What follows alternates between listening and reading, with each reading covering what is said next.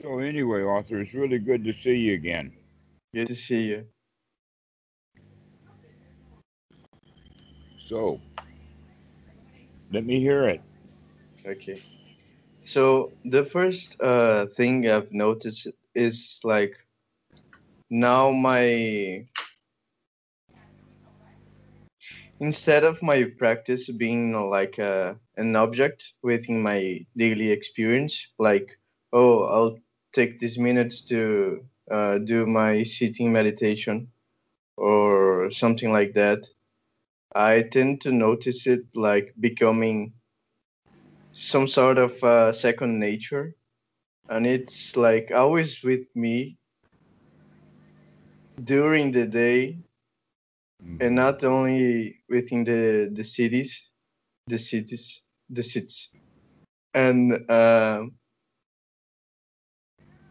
I don't know, just like when I'm I'm feeling caught in bad emotions, it's almost like uh a natural reaction now to respond to it in a good way of responding like just catching it and it like drops away and melts away so fast that it's almost like uh, enjoyable to encounter like a, a, a more harsh situation. Because it's like mm, let's see like what we can do about that. And it's uh and it's been been funny. Very very funny actually. I think my mood has improved a lot too. Uh at least in, in the this uh, past uh, weeks i'm not uh, making a statement. I'm uh, in a good mood like uh, forever now. But so far i'm doing all right and uh I tend to notice my concent- my concentration is uh, better than before too, um, because I'm so constantly like uh, reinforcing it that it's just easier now, Mhm. and uh, and I'm finding it uh, more delightful to sit for long periods of time. Um, one strange thing happened too, like. Uh, I I kind of know you don't like such things. it, Pardon? I I kind of know you don't like such things because uh I didn't hear the word. The stink? I d- no I don't no like the no I, I kind of know you don't like such things things damas things. eh Oh, exactly okay. Right. uh, Well, thank you for telling me. I didn't know that. uh, no no but it's uh, specifically uh I, I was like uh in my I don't know the word for it. It's like Porsche. Like Porsche. Yes, like the part of the house you're staring at. Oh, the The, porch. Oh, yes, the porch. Yes. yes. I I was uh in there and like uh I was just mindfully aware of my my thoughts, like just just doing that. I think. Uh, I was I wasn't meditating or something, but. um suddenly I felt a, a, a kind of thought that like didn't resemble the thoughts that usually appear within my sphere of uh. Uh, so I, I I got up and I like uh, found my dad in my house and I was like, uh, "Were you thinking about uh, uh, sh- schedules like uh, when you make an appointment?" You know, Okay. and uh, he was like uh, in that uh, exact moment like trying to make uh, an appointment and i i, I find it uh, like uh, very interesting of sorts i don't have an explanation for it i'm i'm not like a kind of a superstition person but uh, it was funny to to happen Okay. Um, there are uh, various words in English language, and some people have become famous associated with the word. One word we could use would be serendipity. Carl Jung invented a word he called synchronicity. Okay, yes, I'm, f- I'm familiar with that. Okay, and serendipity is a word that is often used uh, uh, to indicate uh, the joyful, playful nature of how things fit together. Mm-hmm. Uh, but synchronicity sounds more like that it's clockwork, which is also an interesting uh, way of expressing it. Uh, but within, let us say, all religions in their own vernacular are trying to point to that, that there is something bigger going on, and that the Buddha talked about it in the sense of cause effect, or the Pali word for it would be idappaccayata. And another word that he would use for that, which uh, uh, is uh, paticca samuppada Mm. or paticca samuppada. And what that means basically is with this, there is that. Every fire has a fuel. There is a cause or a reason for everything. And that in a grander scale, a whole lot of stuff uh, gets kicked off with the same kind of causes. And so two effects can be sitting there marveling at each other uh, at the simultaneous existence without actually understanding the underlying cause that kicked them both off at the same time. Mm. That happens on uh, uh, the Zoom uh, on these Zoom calls frequently. On the what? On the Zoom calls, I'm not Oh, the Zoom, okay. the, the Skype calls. On the Skype Okay. calls, it happens frequently. Here's here, one example that was, uh, let us say, interesting to all of us was that um, an old friend of mine, Thad, who introduced me uh, or introduced Noah to me, and I haven't heard from them, either one of them, or, uh, in a long time. Right? I, I talked Uh, to to Noah, I think. uh huh. All right. So you know Noah. All right. Yes. So Thad is the one who told Noah about me, and then Noah told everybody. but the point is, is that isn't it interesting? Isn't it interesting that uh, they would both call at the same time after having not heard from either one of them for months? Yes. Yes. Okay, that's interesting. Here's another example, and I've just got tons of them. Uh, some of them I remember, and others I don't.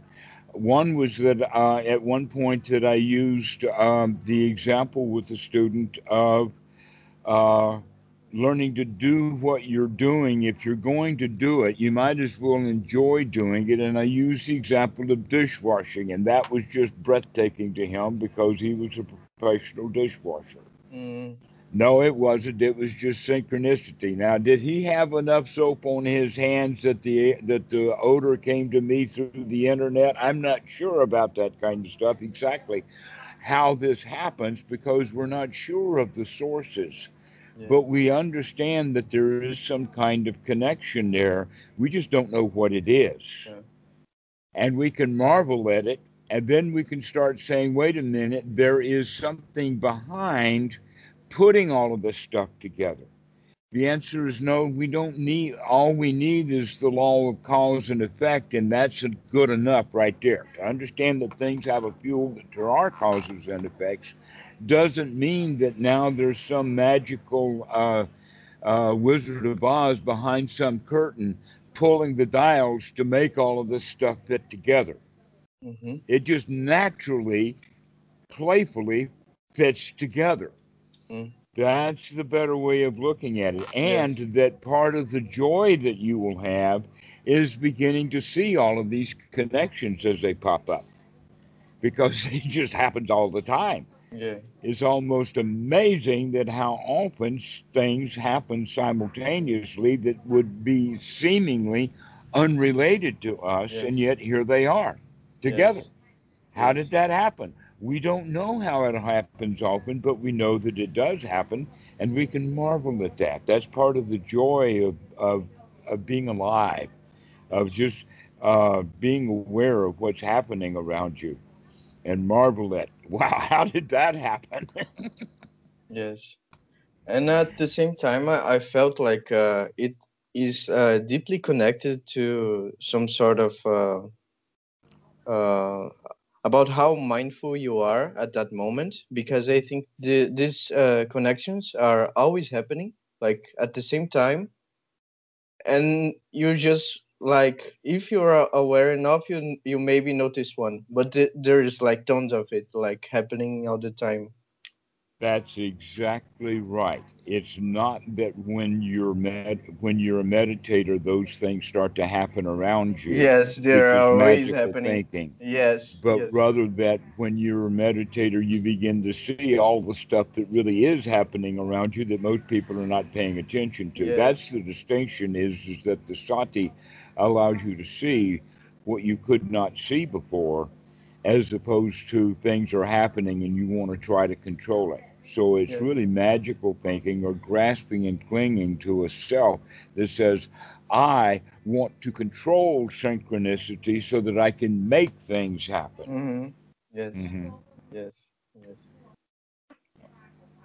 So um, that was uh, an interesting one, um, but like in regards to my my experiences, uh, like in the practice, uh, besides my my mood and uh, some things like that, what uh, happened? Like uh, I think more four or five seats was that sense of vibrations because it, it doesn't happen like every time but uh, i get this feeling of uh, I, I start to spin and the spinning goes to a vibration and there i am like all made of like long wave vibrations. And it's very pleasant and uh, i enjoy it very much but at the same time um i'm not like uh experiencing it like because it it, it, it kind of changed like i'm not feeling the vibrations um outside of me that is watching. Now i'm i'm feeling kind of like today i wasn't sure where was exactly my point of attention because it kept changing like in a, a strange way like it was morphing and uh, wave like just like the external vibrations i was feeling but it's like in the center of my attention now Okay. Well, first off, there's a lot of indication that uh, the waves are there. There's not just the physical waves of the sound waves that we have or the water waves, but that in uh, that in fact uh, you could go so far as to say that the Buddha, when he spoke of anicca or temporariness, he's actually referring to this up and down, back and forth wavy quality. Now, um, if the frequency changes uh, very often within a wave, then the human being generally will consider that noise. But if the wave um, is consistent from one up cycle to down cycle, we're thinking of kind of a wave, uh, uh, a sine wave that has a, a, a relatively stable frequency. With that stability of a frequency, an example of something that does that is like the violin um string, that it's tuned to a particular frequency and that that frequency then uh, vibrates consistently at, at that frequency. And this is why we can call it music. All right. And that basically what we're thinking about If the mind is scatterbrained, then that means that all of the frequencies are changing rapidly so that it's actually kind of a noise in the mind. But once we gain uh, some stability, once the um, the restlessness begins to settle down, then we can begin to let us say harmonize or take frequencies or begin to see the vibrations as they are because they're consistent enough to be seen. Okay that even though a mind moment will last about a tenth of a second, some things are happening a whole lot faster than that. An example of that would be the middle C on the piano or any note, right? 250 cycles per second. All right, so that frequency then that is very stable. The mind can pick up on that pattern and it can hear that note. We can pick it up very quickly, but not at the at the rate of 250 cycles per second. And so noise then is those things that are uh, happening uh, where the frequency changes very quickly. So this cycle is 256, the next cycle is 512, the next one it's 128, and just goes back and forth all over the place. All right. In that regard, then the mind can't pick it up. And so we don't know what to make of it because uh, of that frequency is not stable enough for the mind to pick it up. But once the mind begins to get itself more stable, we can begin to pick up music that we couldn't hear before or that we heard it as noise. Yes. Yes. Okay, so this is a way of understanding that uh, this sharpness, this um, sati that we're developing, is actually a skill to be developed, and it's a, it has to do with the speed of things. And that a lot of students think that it has to do with with the word concentration, which is often used from the Pali word samadhi. But basically, what samadhi means is gathering things together. All right. In, in a way, you could say that the uh, the Buddha's language, with the way that it was used, is much more precise in exactly talking about exactly what's happening, to where our English translations get muddy because the translations are not really good. Okay. And so, an example of that is translating uh, sati into mindfulness. Mm. Because mindfulness is basically uh, more of a, uh, the aspect of investigation. My, so they say, for instance, mindful of your P's and Q's when they tell a kid, because you know the P and the Q are the same, mm. except it's backwards, mm-hmm. right? So mind your P's and Q's, little kid, while you're learning the alphabet. Uh, means that you um, uh, you're not watching when you get it backwards that you haven't learned it correctly but one, but adults once they've been writing for a long time they don't have to mind their p's and q's because they already know exactly which one is which mm-hmm. so that's another quality of uh, why mindfulness or minding things is not what we're talking about here. That basically what we're talking about is the ability to wake up and remember, to, to, to look. Not the actual minding of the P's and Q's, because what we're waking up is to watch all kinds of things. Yeah. Okay, there's a whole lot more to watch than just that. So mindfulness um, it's it's a it's not a bad word for the beginner. But when we're actually wanting to get that speed increase into it, that's when we have to understand that nature of keep focusing or keep coming back and coming back and coming back over and over again. Because it's when that waking up process is, is that then we're there to notice things like synchronicity. Mm. Okay. So um, the the waking up speed can be practiced um, with the breath. In fact, we can practice waking up with every breath. That's an interesting way of thinking about it. That this is part of the Anapanasati practice, and it's um, actually part of of the Anapanasati Sutta.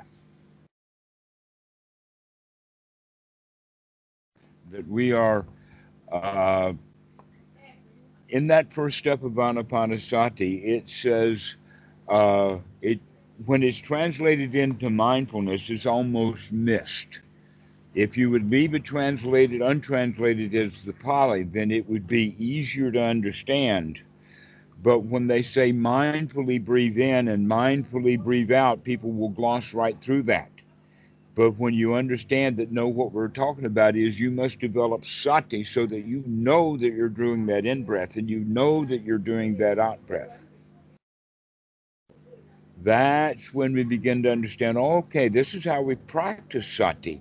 We Mm. practice it to get it on that in breath and to get it on that out breath, which means that every in breath you're at least waking up to the breathing and then perhaps other things, and then on the out breath you're waking up again. That's what makes this practice so much different than other kinds of meditations that are thinking about staying on an object or concentrating or going deep or any things like that. That what we're doing is um, uh, even though this is a strange analogy, um, think about it like this. Um, in the Old West, you had gunslingers. Do you know what I mean by a gunslinger? yeah, yeah. Okay, right.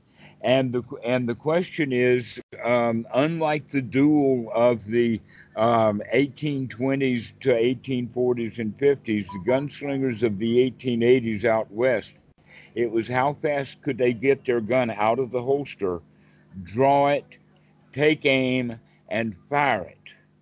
Right?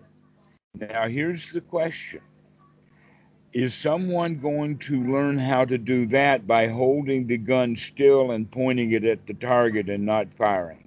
Or No. perhaps even target practice? You do have to have some target practice in order to be able to hit the target, but it's that drawing the drawing, aiming, firing Yes. sequence. Yes. Yes. that's what makes the gunslinger stay alive, and so that's what makes him quick. Yes. That's what needs to be practiced is pulling that gun out. yeah. Okay, Yeah. that's exactly the way that martial arts is also practiced. Okay, but it, they generally do it in the Asian style of practicing it slowly and then building up the speed. Well, guess what? You do that same thing with piano, especially Yes. with I, very I was, difficult I was thinking about that. Yeah. Okay. So this is the whole idea then of what is sati is the quick draw of the mind. Yes. The quick draw. Of and that mind, we have That's and we good ha- and so we have the ability to do that with every in breath and with every out breath. Yeah. That is the way of practicing. Every in breath and every out breath, we can say, okay, this is going to be a deep in breath, and this is going to be a deep out breath. Yeah. And so we keep bringing the mind back as if we were practicing uh, drawing and firing the gun. yes. Okay. But you can see then that the gun that the gunslinger has to develop more than one skill. He's got to not just draw the gun quickly, he's got to be able to aim it quickly, which means he's got to be able to see. So the drawing and the seeing and and being able to grasp hold of the target. This is actually, even though it's a strange analogy because it often is thought of in, in violent terms, and the Buddha is not violent at all, it, except that many of the skills that you would think of that are necessary for the gunslinger are actually part of the practice of anapanasati. To be able to see the target, aim at it directly, and and and hit it in the sense of knocking it out of the mind, Yeah. Blowing it away, Yeah. getting yeah. rid of that that unwholesome thought. and then bringing in good wholesome thoughts in Yeah. And you can imagine that after that uh, uh, uh, gun duel of the quick draw, that that uh, uh, the one who survived the the quick is relieved. Great deal of relief. The pressure is off. I, I hit the target. I was able to survive. Wow, what a relief. So that's the sense also of step four of anapanasati is that relief that we feel when we've been able to uh, remove the unwholesome. Yes. So getting back to that idea of waking up so that we can see things quickly. The, the more we more often we wake up, the more attention that we pay, the more synchronatic things that we'll see. Mm.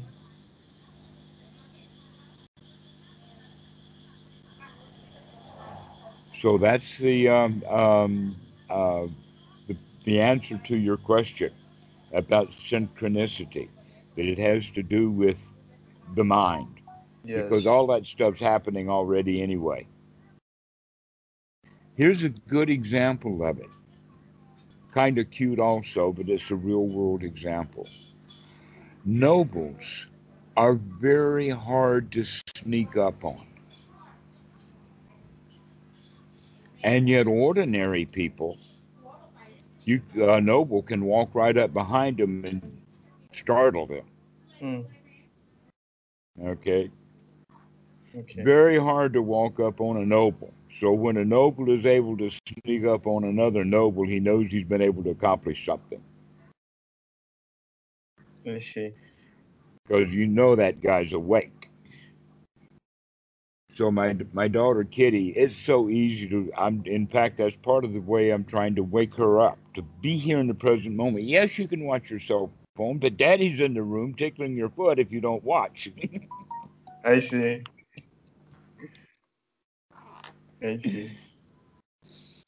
And so it's it really does have a lot to do with be here now to wake up.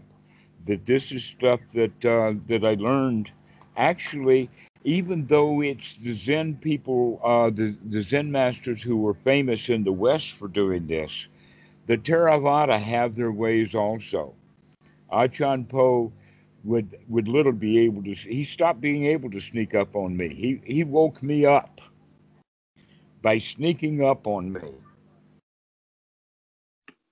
And and uh, it did happen many many times. And he would often just come just pass by. I'd be you know lollygagging or looking around or seeing what was going up. And i would hear him whisper in my ear and he'd be here and gone. And he would say things like uh, uh, not sure. That is in fact a, a reference to a sutta but uh, we'll go into that later another thing he would say would be tathata can you imagine your teacher just walking up behind you and giving you one one word, and and by the time you And look around, he's leaving. gone. uh, yeah.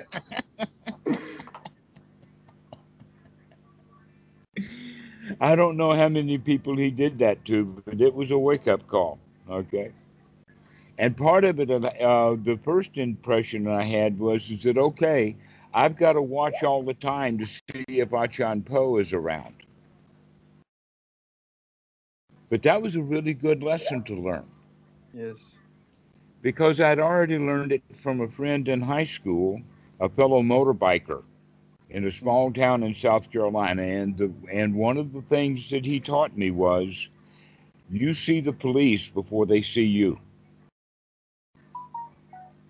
Because the police have got to do everything. All you have to do is spot the police. So I use that with Achan Po. Okay, I'm going to spot Achan Po. and but that was a good part of the training is to be on alert and be on guard for where is Achan Po. Because if I don't know where he is, he's going to sneak up on. Me. And you would get startled? Pardon? Would you get startled? No. No. I don't think that I ever got startled. I think as though um, is, is that it was he would do another thing. The other thing that he would do is he would come in the daytime when I was in the kuti. And he would just stand. He would come close to the kuti and just stand. Now, the typical way for this to be done between monks is that the, instead of standing and calling or going onto the property and knocking on the door, rather that the monks will stand at a distance and clear their throat or cough. That Mm. that's the announcement.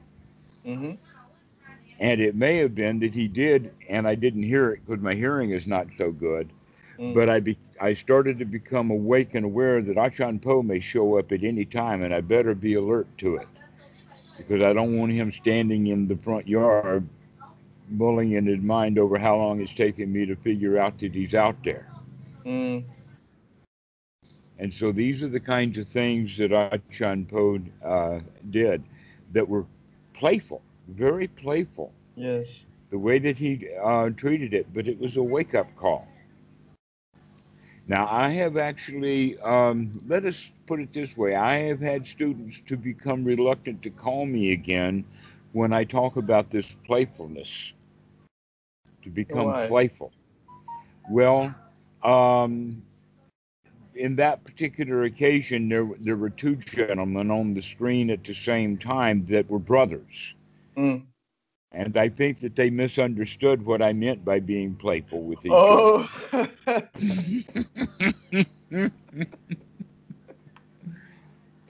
I see. And so um, we have to make sure that the audience is going to receive well what we have to say about this. But in, No, no. anyway, you can see how Achan Po was being playful, and that I'm also doing that with, with Kitty, is to be able to come up. Uh, and anyone who's done a fair amount of walking meditation knows how to do it silently. Mm. and that you don't have to creep or sneak or go like this or any of the stuff that you see in cartoons. You can just walk silently Yes. Yes. uh, and mindfully. And by doing so, people are not aware of it. but if you have someone who is practicing sati, then they're going to be enough alert that they're going to pick up on something. It can be the change of atmosphere. It can be the way the wind moves. It can be your uh, your breath stinks, or it doesn't matter what it is. They'll pick up on something Yeah. and know that you're there I see. because they're they're in they're alive, they're awake, they're in their senses as well as in their head. People who get lost in thought then uh, are very easy to sneak sneak up on. This is the whole idea of the Zen stick. That's what it's for. That thing they smash in the Right. the monk's head. Who do you think that the that the Zen master is going to hit? The guy who knows he's in the room, or the one who is deep in meditation? The one deep in meditation. The one who knows he's here. Exactly. I think that that's a part of the quality of the teaching of the Buddha that became, uh, let us say, so integral into the martial arts of Japan at about the time that the shogunate was falling apart. So that you had all of these martial artists by the hundreds of thousands, millions of them that were mobilized, and now they've got nothing to do with their training and no, no, no place to go and nothing to do. And the Buddha comes by and shows them how to uh, incorporate that. And that's what gives you things like Zen and the art of archery Mm, which see. is really all about breathing and mindfulness and moving the body. It is 100% anapanasati, including the part that after the uh, uh, bowman lets the arrow fly, he does something new. If it's in some sort of exhibition of rapid fire, he's going to be drawing more arrows. And if it's uh, the exhibition to where he's just taking one shot, then he's walking off the stage before the arrow ever hits its target. The whole idea is, is that once once the arrow is launched, It's done. it's it's done. Your job Yeah. is done. And yet Yeah. you see Westerners, they want to see, they don't care anything about the firing of the gun. They want to see what happened to the target. Yes. right? But with Zen and the art of archery, it's all about the drawing of the arrow, the drawing of the bow, the notching of the arrow, the, the bringing of the bow back, the holding of the arrow just long enough to take aim. And it's very, very similar then to the quick draw of the gunfighter that we were talking about. This is Yes. very, very similar. Yes. And part of the reason is is that if you notch an arrow with your fingers like this and let go with the two fingers, it's very, very strong, these two fingers together.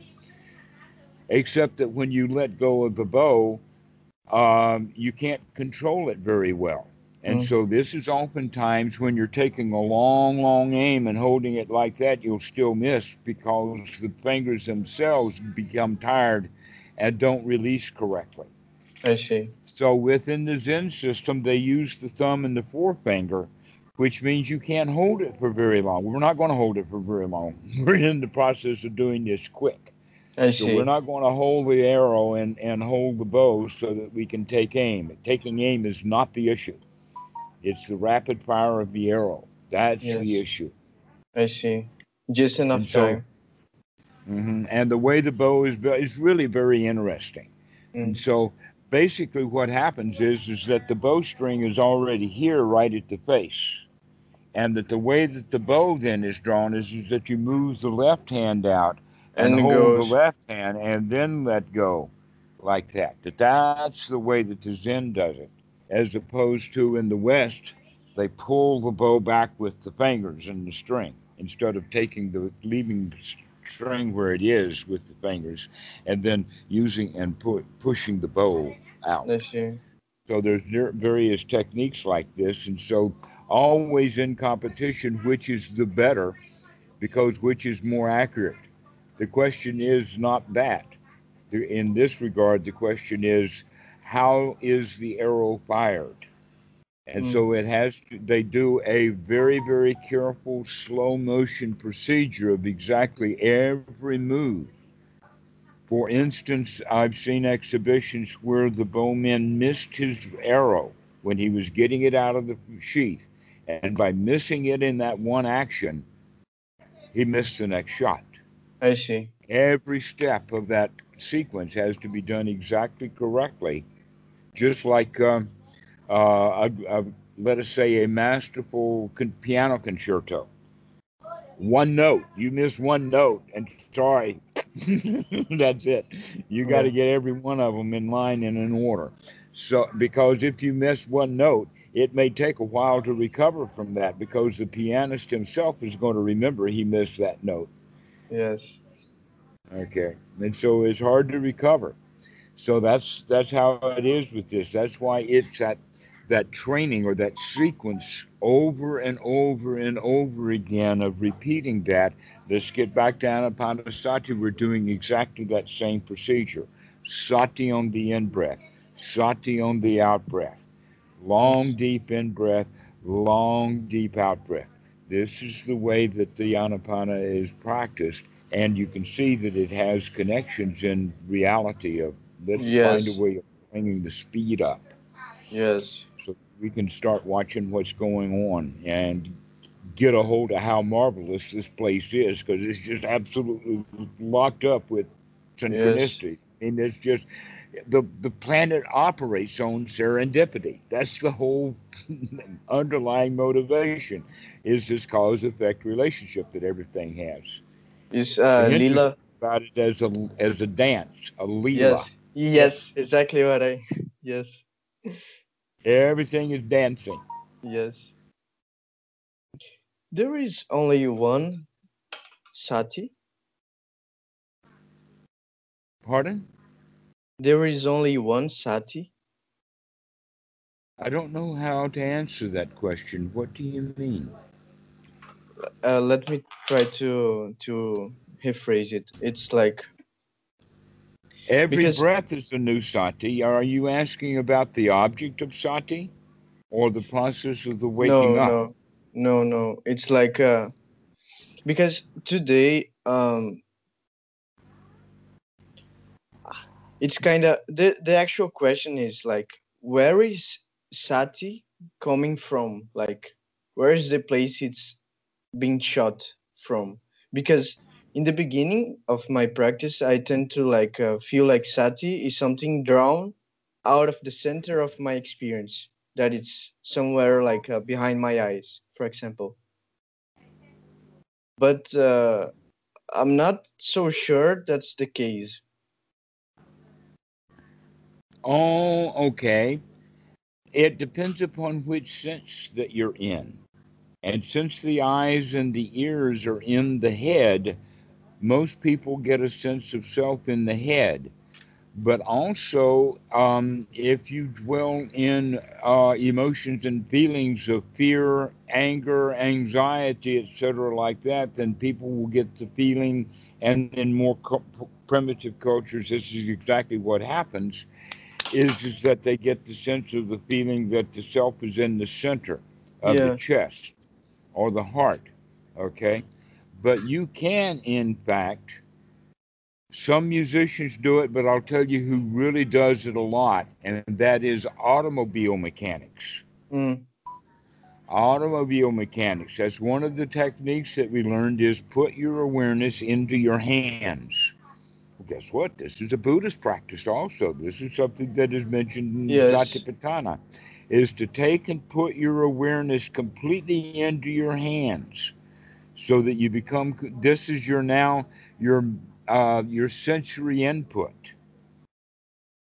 Okay? And that uh, why do automobile mechanics? Is because oftentimes the mechanic cannot see either the hole or the screw he's about to put into that hole. Hmm but he can hold the screwdriver in such a way that actually if you think about it in this way the very weird part about it is, is that his sensory input is not in the hand it's at the end of the screwdriver out here. Because that's what we're dealing with. That's interesting. Yeah. Uh-huh. Yeah where is the focal point of our um, our knowledge? But it it but then the screwdriver through its sensory touching the synchronicity of the screwdriver then the hand picks that up.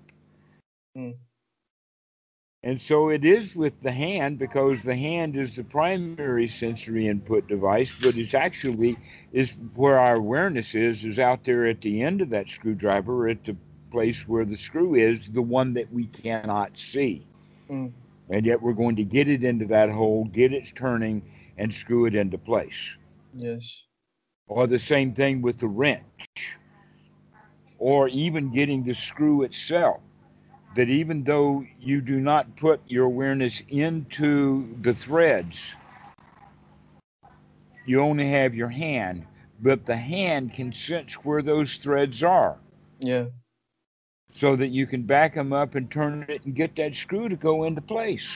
Hmm okay where is your attention now? People will not say oh it's in the chest or it's, no it's in the hand. I am this hand in Yeah. that regard. When we're putting things together like putting screws uh, or peeling our way through things. Another way is when you've lost something on the floor oftentimes we don't look for it with our eyes. What do we do? We get out on our hands and knees and we push our Yes. hands around. We're trying start to find tapping it things. Yeah right so in that sense our our established awareness is in in the hand. I see. So in a way by putting our awareness into our hands we're taking it out of the place which we normally keep it in the sense of between the ears or behind the eyes or whatever like that is because of that illusion that because we're seeing that it's the eyes that see therefore i am the eyes. This uh, sensation will vanish with time. Pardon? This sensation will vanish with time like the sensation of being behind the not eye just vanish with time. I showed you in a way that it's going to vanish. All you have to do is pick up something in your hand right now and hold it and feel it, and it happens immediately. It's not something that will eventually over time. It's the fact that we spend so much, so many mind moments in the head that we think that we're in the head. yes it's because even when I, I i touch something it's like i i keep going back and forth back and forth and but uh, I, I cannot like uh, feel i'm in here for an extended period of time but i can very easily feel i'm here for a very Mhm. extended period of time Well, there that's a means then of practicing the satipatthana is to spend more time actually in the hands. There hmm. are mudras, positions of the hand for meditation, but also in the satipatthana it talks about whatever the hands are doing. Reaching and grasping and touching and letting go and this kind of stuff. And one of the techniques of doing it is to do things slowly. I see All I see. right. Here's an example of that. We'll use our little buddy here. Then instead of most people just grab it like that thoughtlessly. So what we're talking about is, is to start looking for it is is that we move our hands because if I'm moving slowly now, look how many mind moments of mindfulness I have to put into that thing to get a hold of it. Mm, The next really important point is what is the first part of my hand that touches it? Is it going to be this finger right here? Is it going to be the thumb? What's going to be the first thing? You can see that the first and the second and the third thing. So as you're grasping something, what's the order of the touch? Begin to notice those things. Start to, uh, and we at first we slowed it down, but then later we get it up to speed so that even though we just grab it like we normally do it, we also know all of the individual fingers and all of that kind of stuff. So you get to the mind really fast with this teaching ourselves of touching and and reaching and grasping and, and setting down um, objects that we hold in our hand. The ha- in fact, making the hands as part of the body is it's almost as if um, the breath body from here down to here is how we get started. But eventually, it's the hands that become the most important part of the body that we're really going to put awareness and attention into. Mm, What are we doing with our hands? I see Okay, if you're going to you, if you're going to touch your face, make sure that you touch it mindfully. Don't scratch mindlessly. In Mm. fact, don't scratch anything. Rub instead, and that takes mindfulness to do that. To make a change to it. That's in fact the important point. Then is always making these subtle little changes as training tools. I see moving the hand slowly, touching and noticing, withdrawing the hands. So this sati that we're talking about, we get it built up so that we're, we're mindful and awake and aware to many, many things that are happening around us. I see This is the waking up process. That's so strange because so many meditators think that it's going deep into meditation that's waking up. No, sorry, that's a different practice. This is the anapanasati practice that the Buddha talks about is to wake up, to be mindful, to start watching what's going on at the most exquisite detail Mm, in the sense of speed, how things happen so fast. I see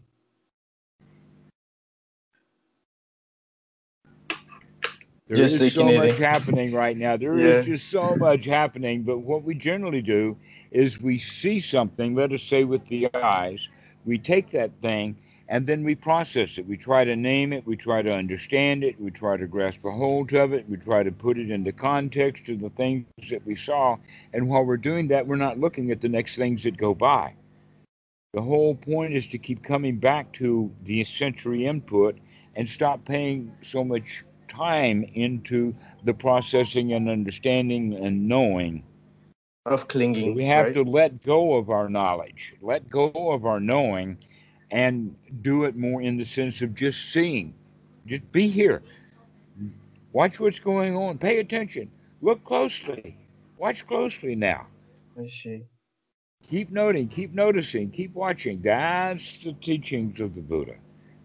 So, uh, when uh, I'm doing like uh, anapanasati, I I go about uh, with the breath, but uh, in some like uh, like uh, 30 minutes in, I feel like uh, a very a very pleasant sensation of just like taking things in like just like kind of receiving it but like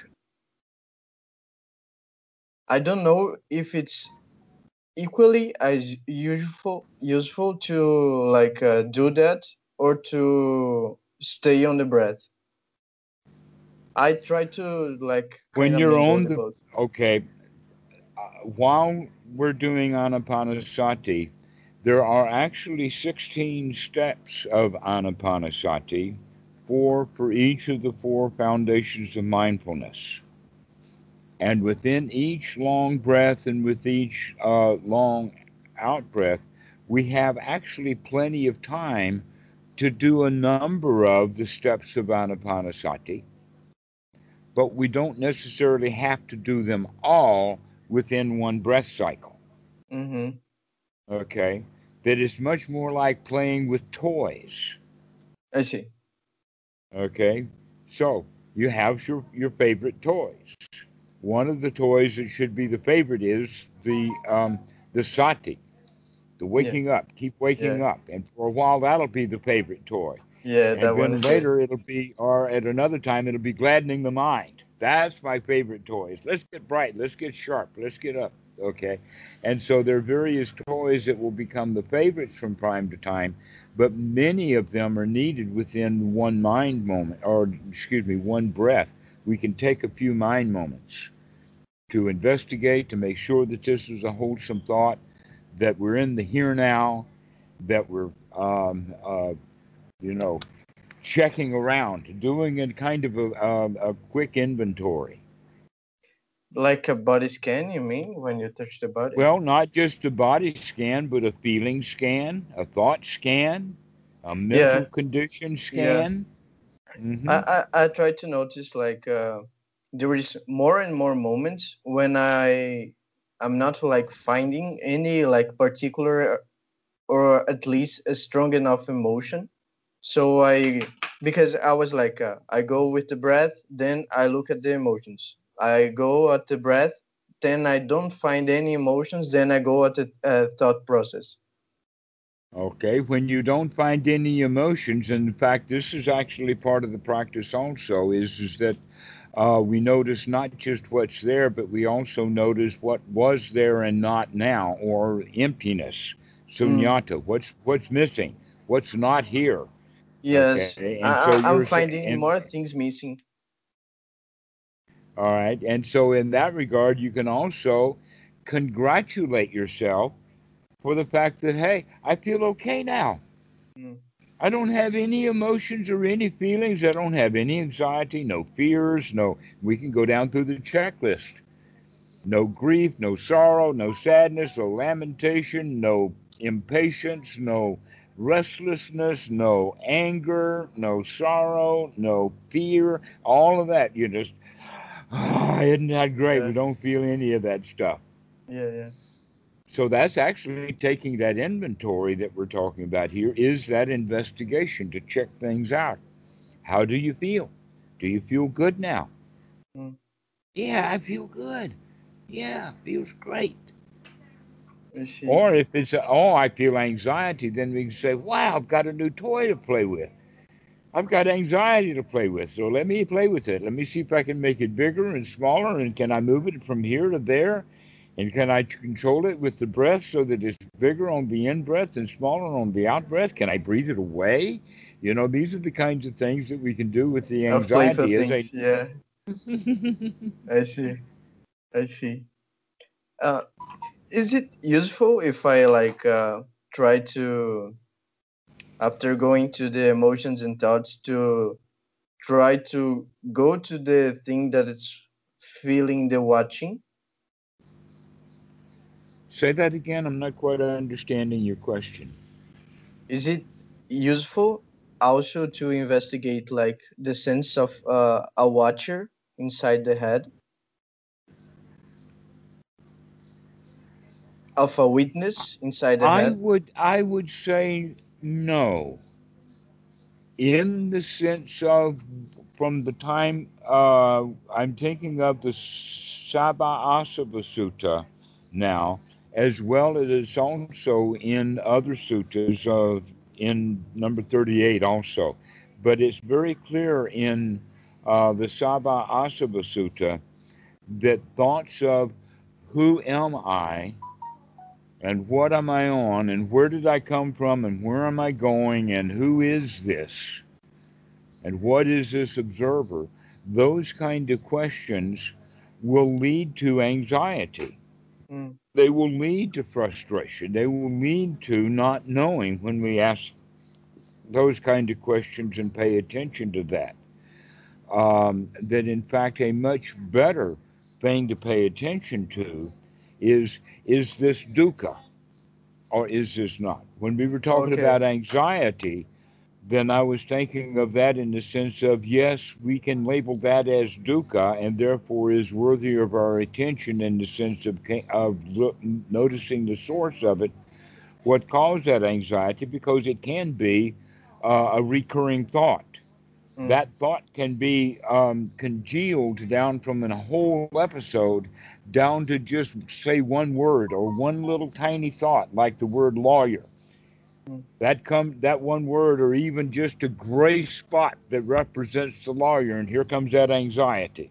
Mhm. Okay, and we can begin to chase that down. Oh, and now I know why I have that anxiety. is because there was only just one thought moment, and all of that sudden that anxiety spigot got turned on. I see.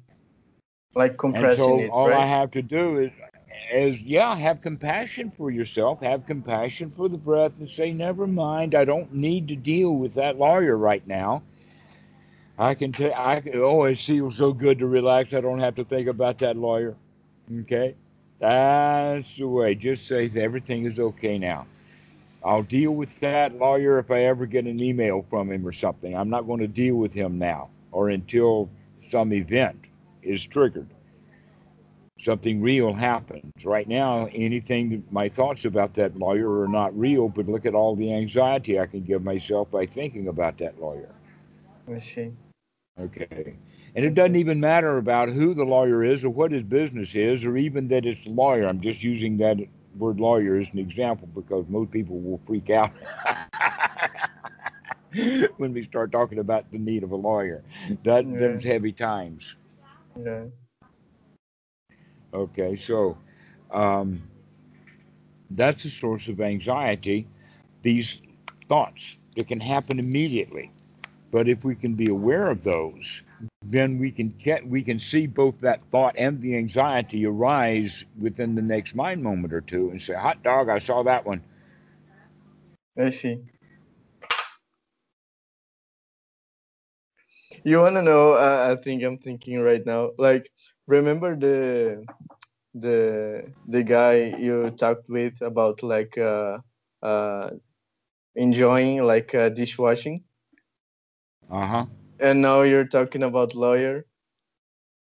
Because I Uh-huh. I went exactly to law school, and it I was thinking it's it's funny you brought that up, like at the same. Ah, moment. there's synchronicity again. Yeah.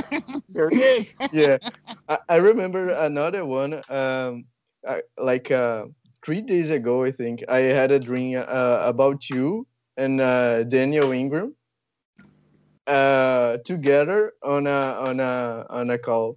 And i today i discovered you're going to uh to do a podcast together.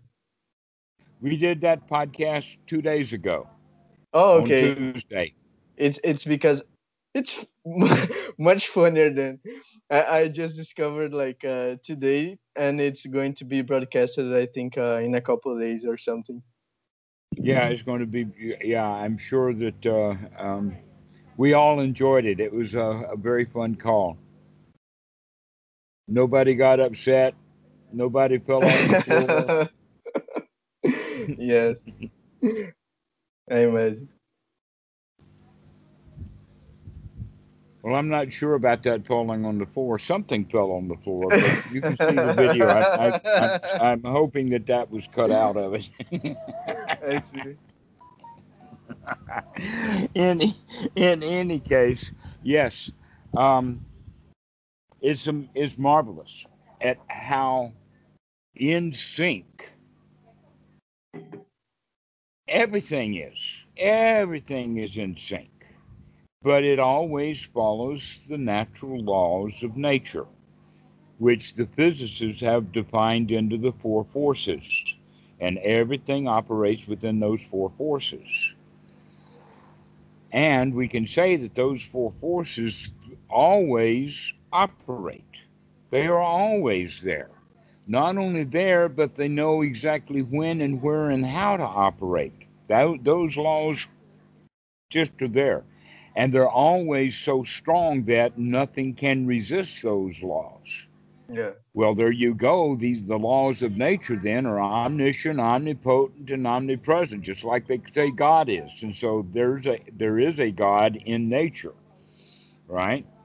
And he can be your best buddy if you want to have a he in it, or it can be your best buddy or your best friend, or it can be your enemy, depending upon your attitude. Yeah. Right?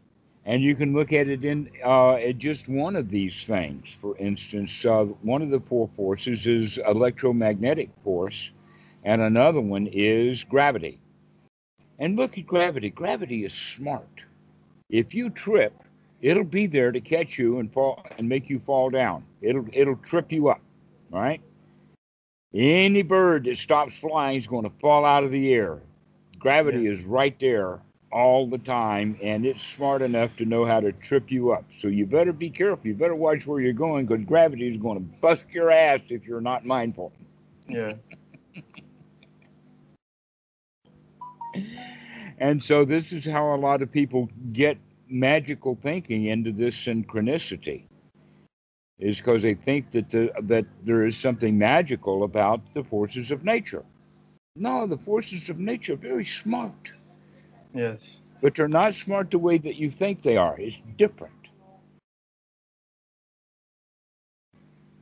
Very, very different than the way that we think of it. It's not human. It's kind of better than human because humans are not always right. But the force of gravity and the force of electromagnetic They are energy always right. Yeah. always right. Always, always on point. Yeah. Exactly. And so this is why sati is to start waking up to see cause and effect and the cause and effect because that cause and effect is also part of the law of nature. That in fact gravity uh, gets its power from causality. Something is underlying that gravity that causes those gravitational waves the way that they are based upon the size of bodies and whatnot. Mm. That that I mean, cause and effect is at the root of everything.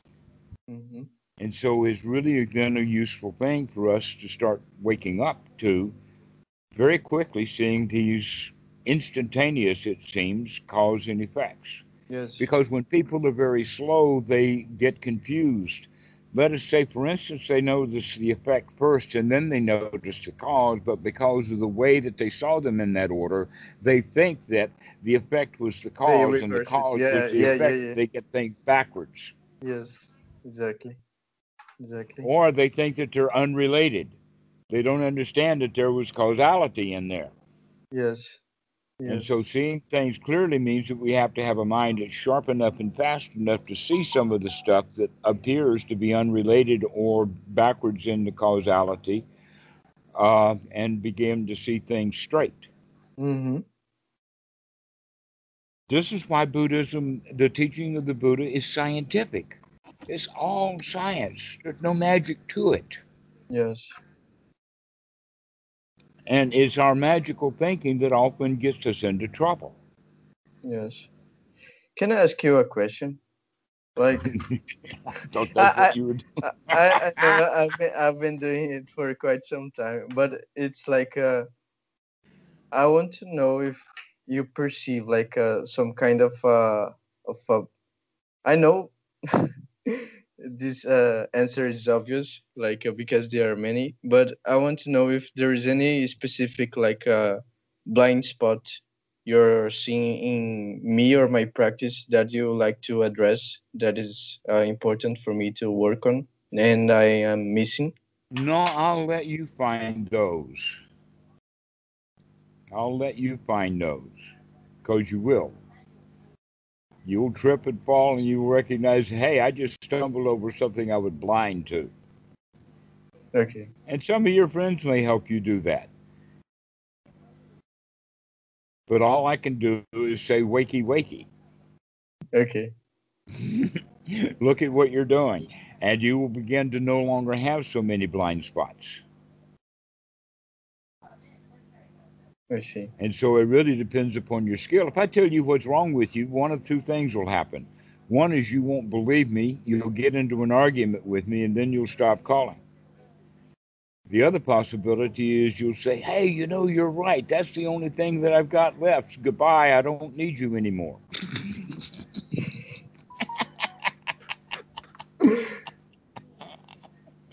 so it's better for me to keep my mouth shut and stop diagnosing you until you see it yourself. And then I'll congratulate you for having seen something that I already saw. I see. but that's because I've been trained as a psychologist. Oh, okay. Okay.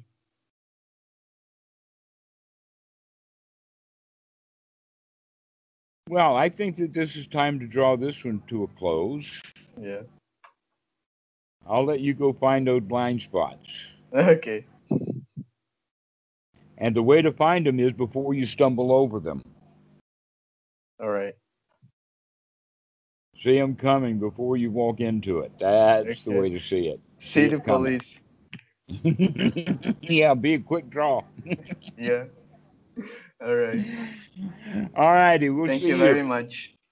Bye bye.